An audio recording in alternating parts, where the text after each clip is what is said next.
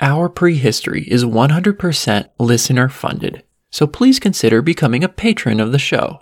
For $3 a month, you gain access to exclusive episodes, maps, and timelines. Your support allows our exploration of prehistory to continue. To become a patron, click on the link in the description of this episode or go to patreon.com slash our prehistory.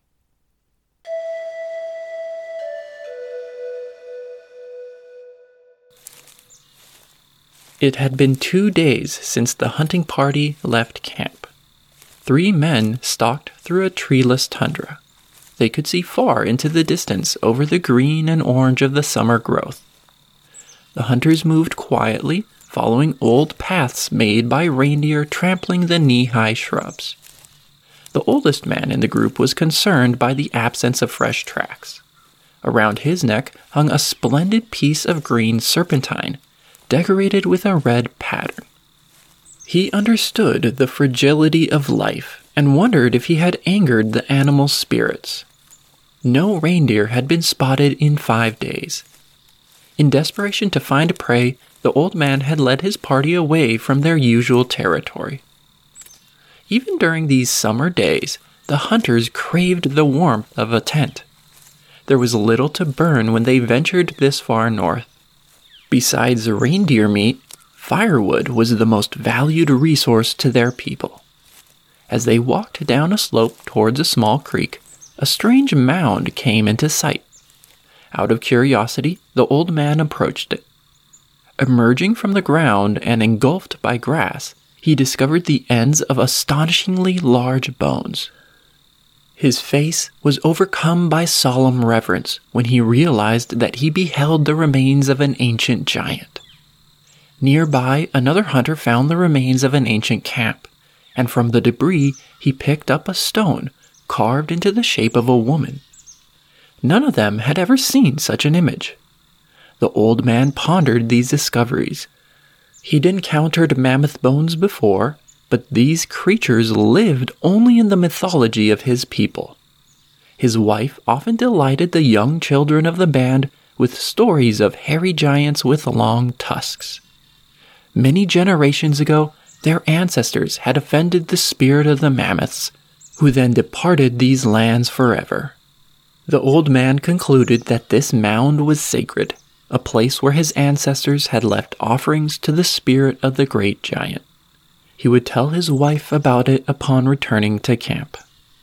This man lived 23,000 years ago, during the peak of the last ice age, near the Dniester River in Ukraine. As descendants of the Gravettians, his people perpetuated their ancient customs in a much impoverished environment.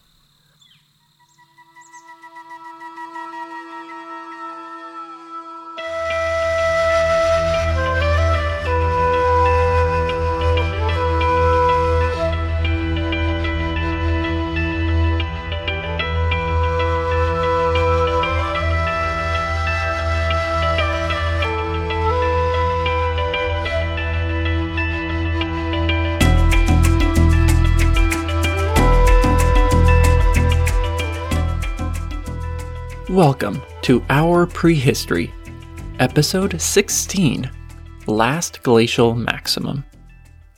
Hunter gatherers living during the peak of the Gravettian lived in a world of abundance, full of wild resources. Their skeletons showed little evidence of nutritional deficiencies. Dressed richly in adornments, these Ice Age people imposed lasting images in rock and ivory. Among collections of Gravettian bands in the more densely populated areas of Europe, strong regional identities emerged, seen today in uniform artistic styles. These identities are what we would today call a tribe or ethnic group. These Gravettian tribes, composed of a few hundred people, established relationships with other tribes, transferring materials, knowledge, and customs over long distances. These networks grew to encompass the entire continent between 33,000 and 29,000 years ago and linked people living thousands of kilometers apart. but the world of abundance built by Gravettian tribes would gradually disappear. Life would become more difficult, hunting grounds abandoned, and tool making knowledge forgotten.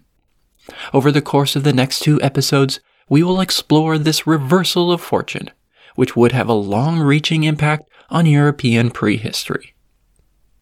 The cause of this decline is not much of a mystery. The end of the Gravettian coincides with the peak of the last ice age, a period known as the last glacial maximum. Even though the last ice age lasted for about 100,000 years, it did not reach its coldest phase until near the end, and when it did, conditions for plant, animal, and human life declined substantially in many parts of the world. Around 30,000 years ago, global temperatures fell dramatically, and the amount of ice on the planet grew consistently for 4,000 years. Ice sheets formed over North America, Europe, and tall mountain ranges. As more and more of the planet's water became ice, the oceans dropped to 130 meters below their current level. In some places, the falling seas exposed large expanses of new land that were once the ocean floor. Most glaciers around the world reached their largest size between 26,500 and 19,000 years ago. Today, many paleoclimatic experts define that 7,500 year interval as the last glacial maximum. In Europe, two large ice sheets formed. During the Middle Gravettian, only northern Scandinavia and Russia had been covered by ice. But as the climate grew colder, this Eurasian ice sheet expanded southward. By 24,000 years ago, it covered all of Scandinavia, the Baltic states, along with two thirds of Britain, part of Denmark, and the northern edges of Germany, Poland, and Russia. It would remain more or less in that position for 4,000 years. If you were to stand at the base of this glacier, you would be confronted with a mountain of ice reaching more than 500 meters into the air. At its center in Scandinavia, this ice sheet was more than two kilometers thick. The second large ice sheet in Europe formed over the Alps, covering the entire mountain range. These glaciers flowed down the slopes, extending below 1,000 meters elevation in places. The alpine ice reached its largest size by 26,000 years ago, earlier than the ice sheet to the north. Due to the proximity of these massive blankets of ice, the impact of the last glacial maximum on air temperatures in Europe was especially dramatic dry, cold air masses flowed from the ice sheets into northern Europe. On average, the planet was 6 degrees Celsius colder than today, but some parts of Europe were as much as 15 degrees colder. The most extreme cooling occurred in the north, right next to the Eurasian ice sheet, where the year round average temperature was minus 20 degrees Celsius. On the other hand, in southern Europe, the decline was less severe. The Italian peninsula would have had an average yearly temperature between 5 and 10 degrees Celsius above freezing. However, across the continent, winter temperatures were more affected than summer ones, and even on the Mediterranean coast, 5 degrees Celsius below freezing would have been typical in January. To make matters worse, most of Europe received less precipitation than today, which is evident in the continent's pollen record, which reveals the spread of drought tolerant plant species during the last glacial maximum. Climate models suggest around a 15% decline in rain and snowfall compared to today. Ever since the arrival of Homo sapiens, Europe had been relatively cold and dry, and covered in more grassland than forest but the last glacial maximum took those conditions to the extreme. Not only did the continental ice sheet migrate southward, but so did the permafrost. This zone, in which the ground below the surface never thaws, covered the entire area north of the Alps and Carpathian Mountains, and most of the eastern European plains. Before the climatic downturn, the people of the Gravettian had thrived on resources provided by the mammoth steppe. However, under permafrost, plant growth is severely limited, and short tundra shrubs dominate the landscape. During the last glacial maximum, tundra plants and animals appeared in northern Europe, thousands of kilometers from where they are found today. Pollen records show that south of the permafrost zone, grassy steppe dominated the landscape. Tree cover was at an all time low, but conifers still survived in northern Europe, scattered amongst the tundra steppe, especially on protected and moist mountain slopes. Further south, woodlands, including deciduous trees like oak, persisted on the wetter stretches of the Mediterranean coast. In extreme cases, desert like landscapes appeared. For example, sand blown from the Atlantic coast formed dunes in southern France. The general decline in plant ground cover led to a new unpleasant phenomenon. Dust storms in northern Europe picked up loose dirt, transporting these small particles hundreds of kilometers. This dust is found today in thick layers of sediment called loess. A critical result of these ecological transformations was a reduction in the number of many European animals. During the last glacial maximum, Europe was an impoverished environment. Not only did winter temperatures pose a deadly threat to humans, but steppe ecosystems became less productive, providing less food. And yet, hunter gatherers survived in these conditions for hundreds of generations.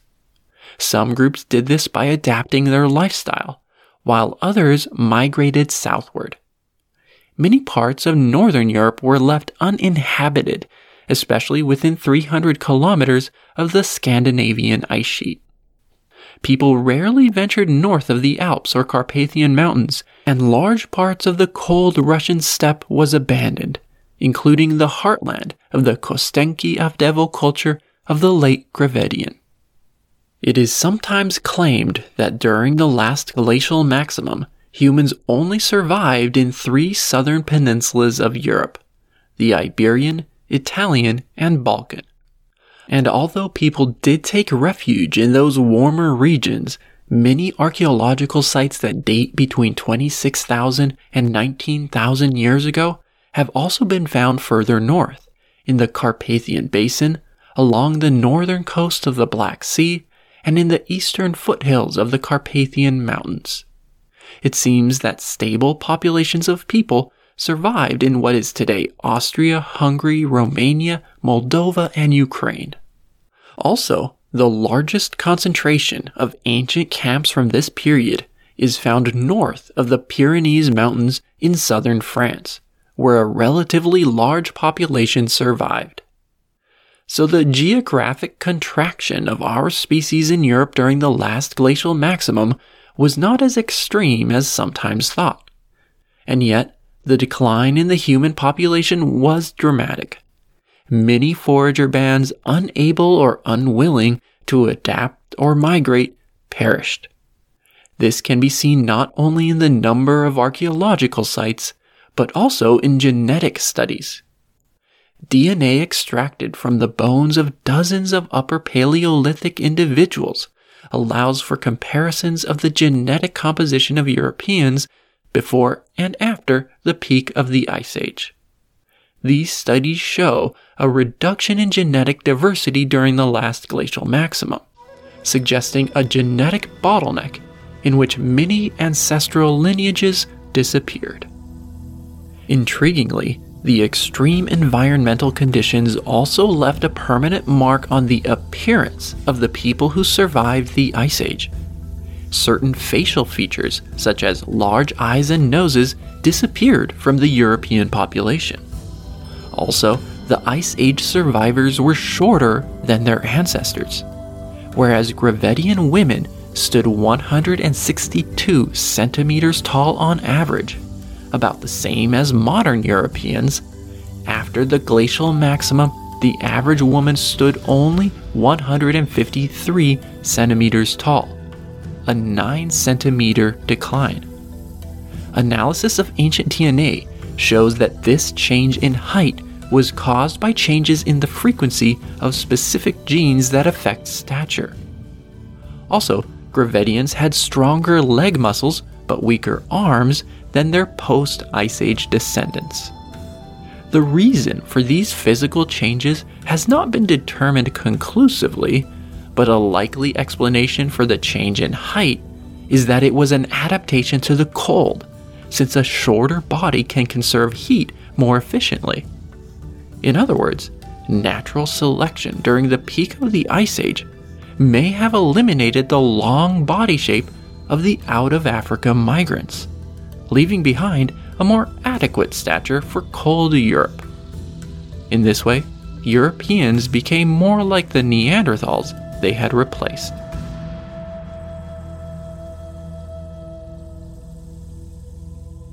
The changing environment, combined with the contraction of the human population during the glacial maximum, had an immense impact on the cultural landscape of Europe.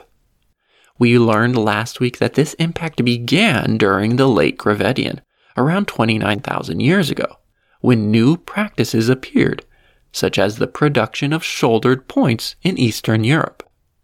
Gradually, human groups dwindled and grew isolated from each other.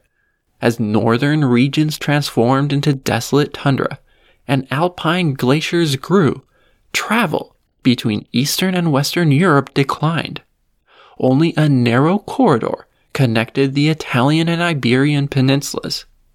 This cold mountainous gap between the Alpine glaciers and the Mediterranean Sea was only 30 kilometers wide and probably rarely crossed. Across this divide, Gravettian tribes lost contact with each other. As a result, Western and Eastern Europe followed very different cultural trajectories following the Gravettian many old traditions, including approaches to stone tool making and artistic styles, were abandoned by hunter gatherers across Europe between 26,000 and 24,000 years ago. And the new culture that replaced the Gravettian in Iberia, for example, was quite different from that in Italy, which itself was different from the new culture of the Eastern Plains. Europe was no longer culturally unified as it had been during the Aurignacian and Gravettian. During the last glacial maximum, for 7,500 years, isolated European tribes evolved to form unique identities, more different from each other than at any other period of the Upper Paleolithic. The Iberian Peninsula and southern France hosted the greatest concentration of people during the glacial maximum. The culture that emerged here is called the Solutrean. This is the area of Europe where old artistic traditions were most faithfully perpetuated. We will dedicate next episode to exploring this culture. In Central and Eastern Europe, archaeologists refer to the period that follows the Gravettian as the Epigravettian. This name reflects the fact that some types of stone tools from the Gravettian continued to be used. Specifically, some forager bands in these regions kept making hunting weapons with backed bladelets and shouldered points. The Epigravettian as a category is quite different from the Aurignacian and Gravettian. Whereas those can be considered, at least to some degree, cultures unified by specific technological and symbolic practices, the Epigravettian is much more of a grab bag of diverse customs. In fact, the term Epigravettian should simply be thought of as a period of prehistory in Central and Eastern Europe, not as a discrete culture. The study of prehistoric camps from Italy to Russia reveals that the people living in those places made very different tools. For example, the degree to which backed bladelets were used and the general sophistication of stone tool technology varies substantially. So the Epigravettian is really a combination of many small local cultures. This phase of prehistory covers a long time span, beginning during the last glacial maximum about 26,000 years ago and ending in some places as late as 11,700 years ago, when the last ice age officially ends. The Epigravettian lasted for 14,000 years, more than any other period of the European Upper Paleolithic. But labeling all that time with one name is misleading. During the Epigravettian, the life of hunter gatherers underwent major changes, and large migrations of people altered the demographic makeup of Europe. As a result, the Epigravettian is typically broken down into two parts. The early phase, which is basically the last glacial maximum from 26,000 to 19,000 years ago, and the subsequent late phase. Today, we will focus on the life of people during the early Epigravettian. When we compare the locations where the foragers of Eastern and Western Europe chose to live during the last glacial maximum, an interesting difference emerges. People living around the Carpathian Mountains seem to have been able to endure colder temperatures than those in the West. The largest known concentration of ancient campsites with early epigravettian tools seems to be well within the permafrost zone, between 47 and 50 degrees north latitude, where average temperatures would have been just below freezing. On the other hand, the Solutrean foragers of central France never ventured north of the permafrost boundary, concentrating further south around 45 degrees north. This observation seems to show that some early epigravettian groups chose to live in colder environments than Solutreans. Different explanations have been suggested by experts for this strange observation. Some propose that a cultural difference existed in which Easterners developed a greater capacity through knowledge and technology to survive the cold after generations of life in the Russian steppe which always experienced colder winters than Western Europe. Others argue that the people of Eastern Europe did not necessarily seek out a cold climate, but picked areas with essential resources. The Carpathian Mountains received more precipitation than the surrounding area, providing water for animal herds and trees. Pollen records show that pine forests survived on the slopes of these mountains, and the charcoal of pine wood has been found in the fires made by early epigravettian foragers. The mountain slopes may have been the refuge they found when treeless tundra and dry steppe dominated the surrounding plains.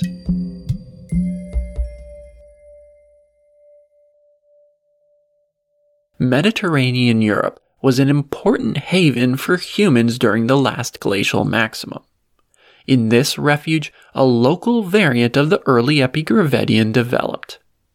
A modest number of archaeological sites, dated between 26,000 and 19,000 years ago, have been found scattered across the Italian peninsula and on the narrow western coast of the Balkan Peninsula between the Adriatic Sea and the Dinaric Alps.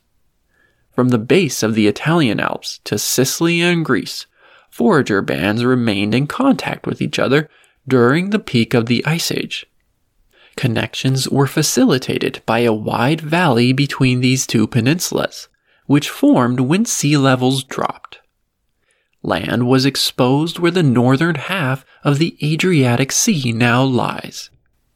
The mobility of people in southern Europe is evident from many examples of stone transported over hundreds of kilometers, including from sources in central Italy, across the Adriatic plain, to the foothills of the Dinaric Alps. Even though these southern peninsulas provided a place for hunter gatherers to survive during the peak of the Ice Age, these lands did not offer the most bountiful foraging grounds. Although warm for the time, the Mediterranean was drier than it is today. Southern Italy and Greece, along with parts of Iberia, were the driest places in Europe, and some areas transformed into semi deserts.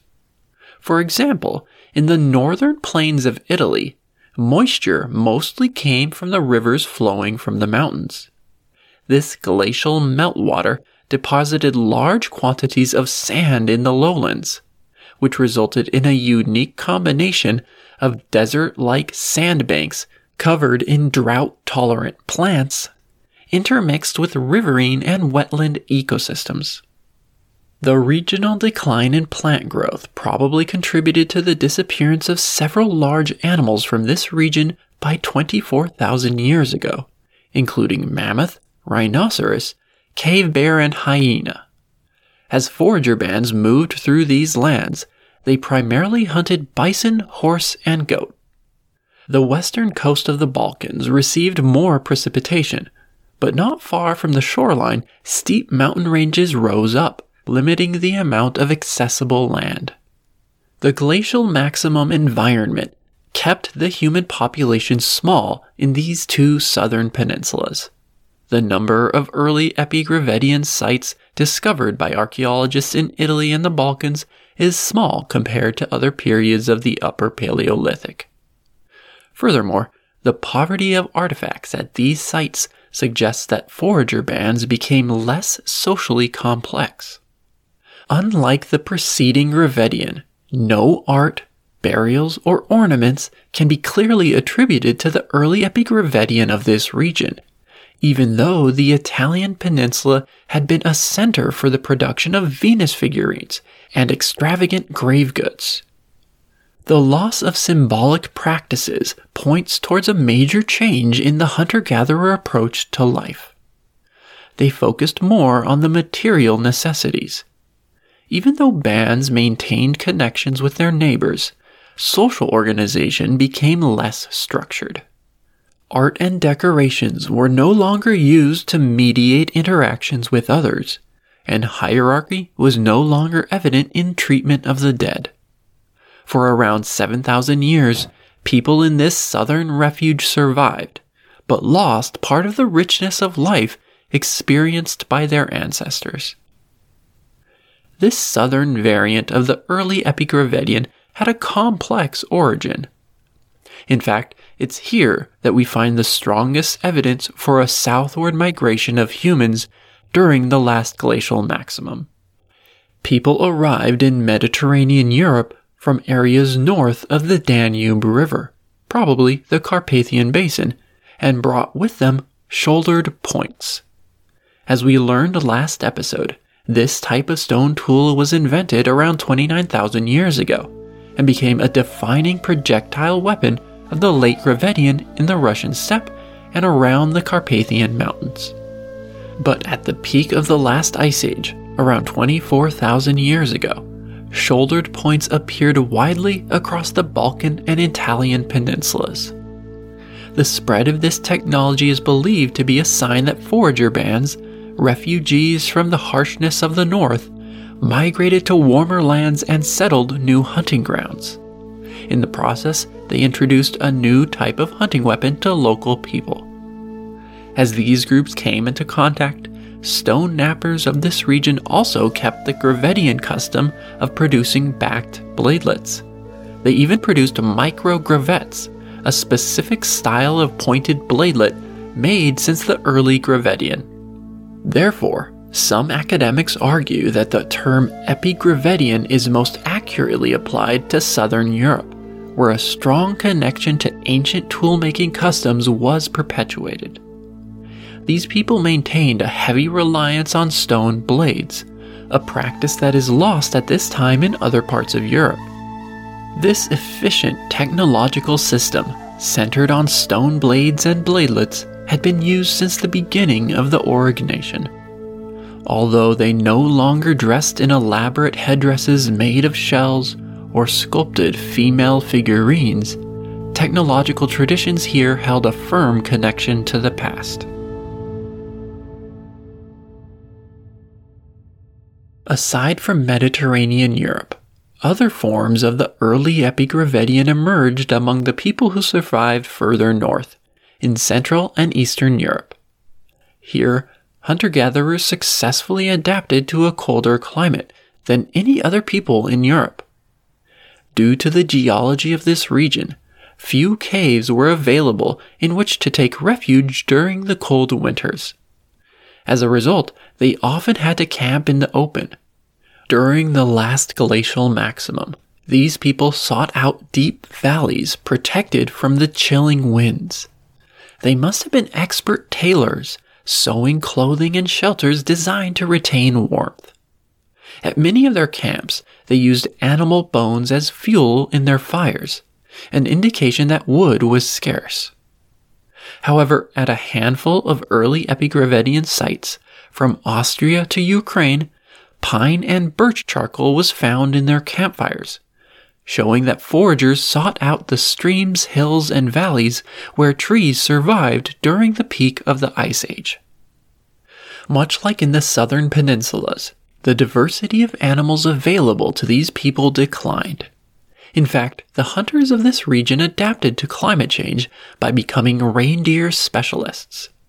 The bones of this animal came to dominate the waste left at their camps.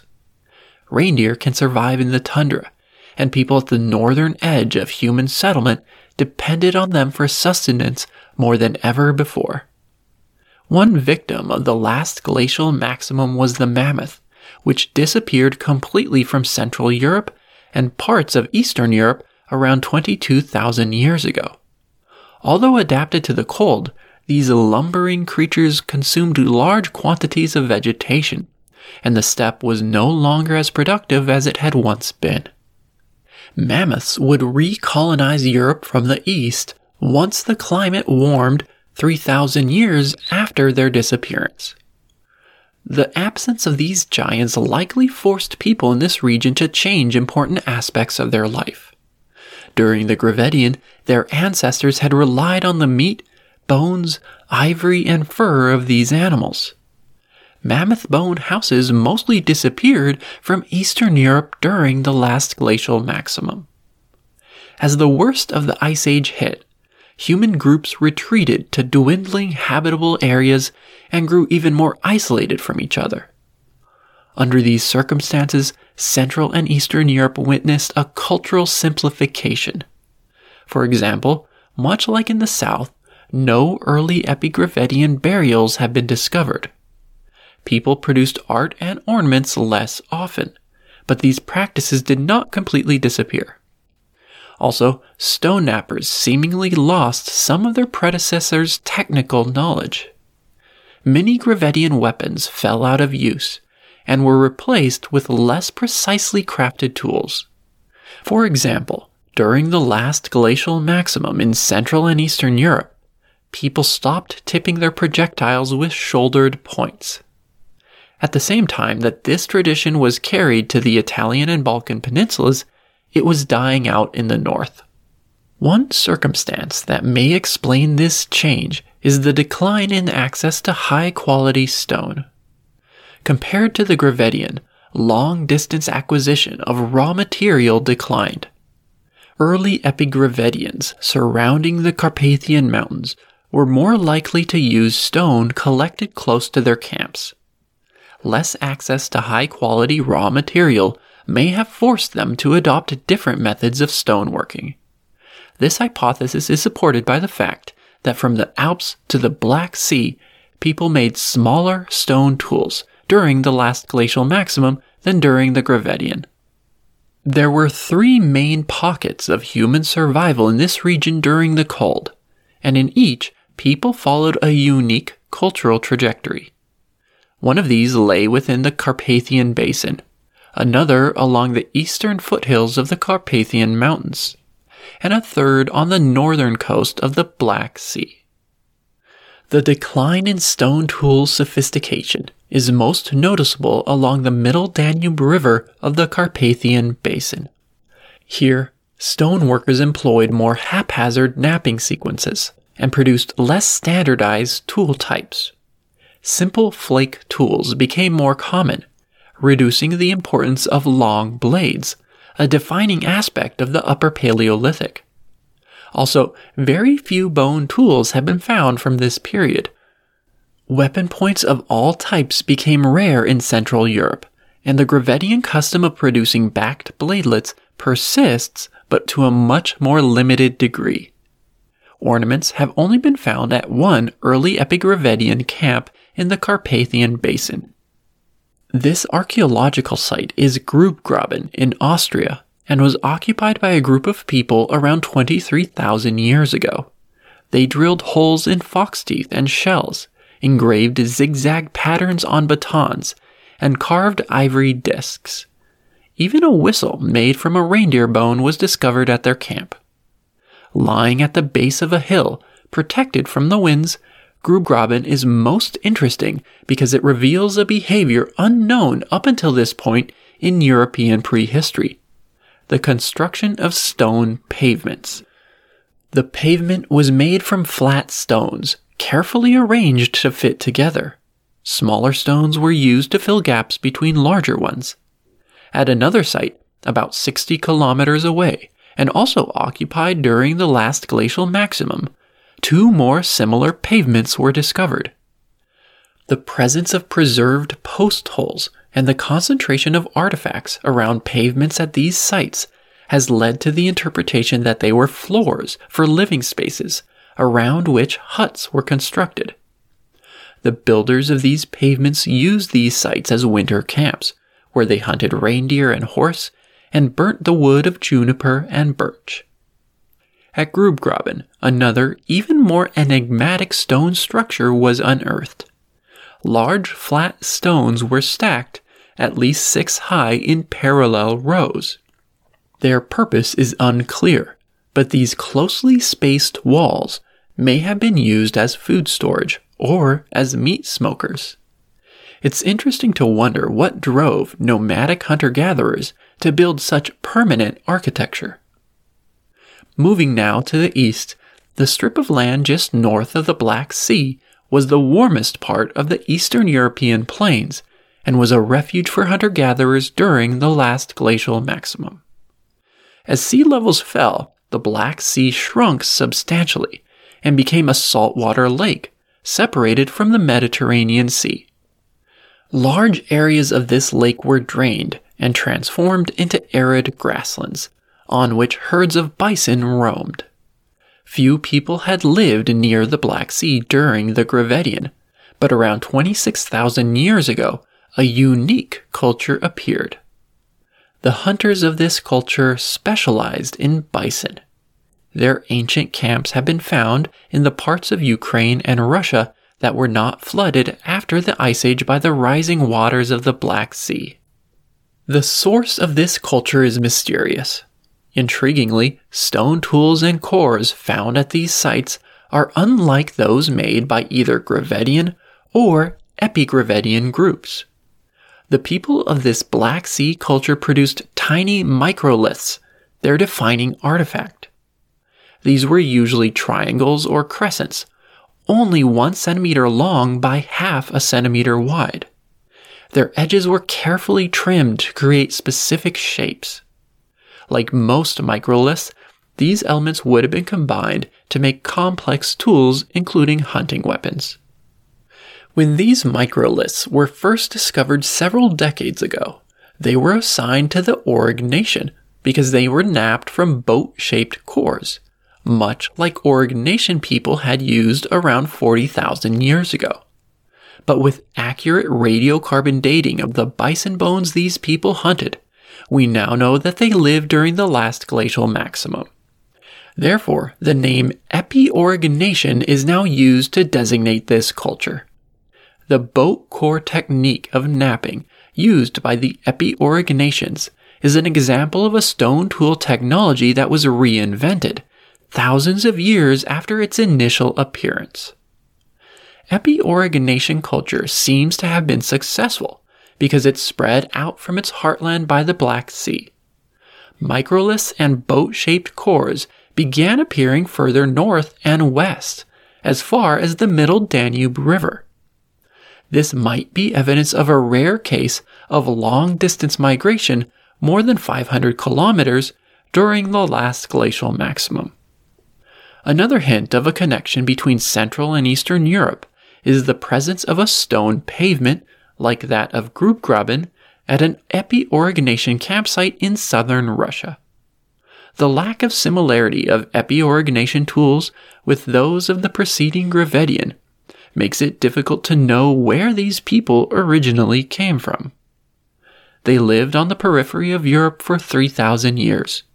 Then, around 23,000 years ago, Epi-Aurignacian tools disappeared from the Black Sea region and were replaced by much more traditional epigravettian backed bladelets. As the Ice Age intensified, much of the Russian plain was abandoned by hunter gatherers. The exception is the third pocket of human survival in Eastern Europe the eastern foothills of the Carpathian Mountains and the adjacent hilly terrain around the Prut and Dniester rivers. Here, a stable population of foragers survived and developed a quite resilient form of epigravettian culture. As descendants of the late Gravettians, they maintained a strong technological link to their ancestors, with backed bladelets and gravette points being central to their stone toolkit. Like the people of the preceding Kostenki Avdeevo culture, they made large bone tools, including picks, hammers, and shovels. Like other last glacial maximum survivors in Central and Eastern Europe, the people of this Eastern Carpathian culture struggled to obtain high quality stone from foreign lands. They also abandoned the use of shouldered points and made smaller blades than their predecessors. Life inside mammoth bone huts ended, and people grew more and more dependent on reindeer hunting. In wooded mountain valleys and on hills covered by a mix of tundra and steppe plants, they slept inside lightweight circular tents with a central fire.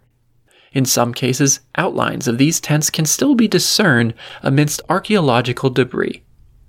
These hunter gatherers often camped next to rivers, by reindeer crossings, where they could easily ambush and kill their prey in large numbers. They also hunted fox and wolf for the valuable fur and used bone needles to sew clothing. This way of life allowed this Eastern Carpathian tribe to maintain a strong artistic tradition and to fashion intricate bone tools and ivory points. These characteristics are unknown in any other variants of the early Epigravettian. Unlike their Gravettian ancestors, they didn't sculpt figurines of animals or human women, but they did produce a wide variety of ornaments from animal teeth, shells, bone, stone, ivory, and antler. Among these, archaeologists have found finely carved ivory bracelets and beautifully engraved stone pendants. They pierced and engraved long batons of antler and carved fine tubular bone beads. In terms of symbolic expression, these reindeer hunters in the Eastern Carpathians were the most prolific of early Epigravettian tribes. Around 22,000 years ago, the environmental conditions of Eastern Europe declined to perhaps the most severe of the last glacial maximum. Dust storms deposited a thick layer of loess on top of some early Epigravettian camps near the Dniester River. During this climatic downturn, the human range contracted further. People disappeared from Moravia, taking refuge further south in the Carpathian Basin, where the climate was milder. Reprieve from this climatic assault would not come for many years.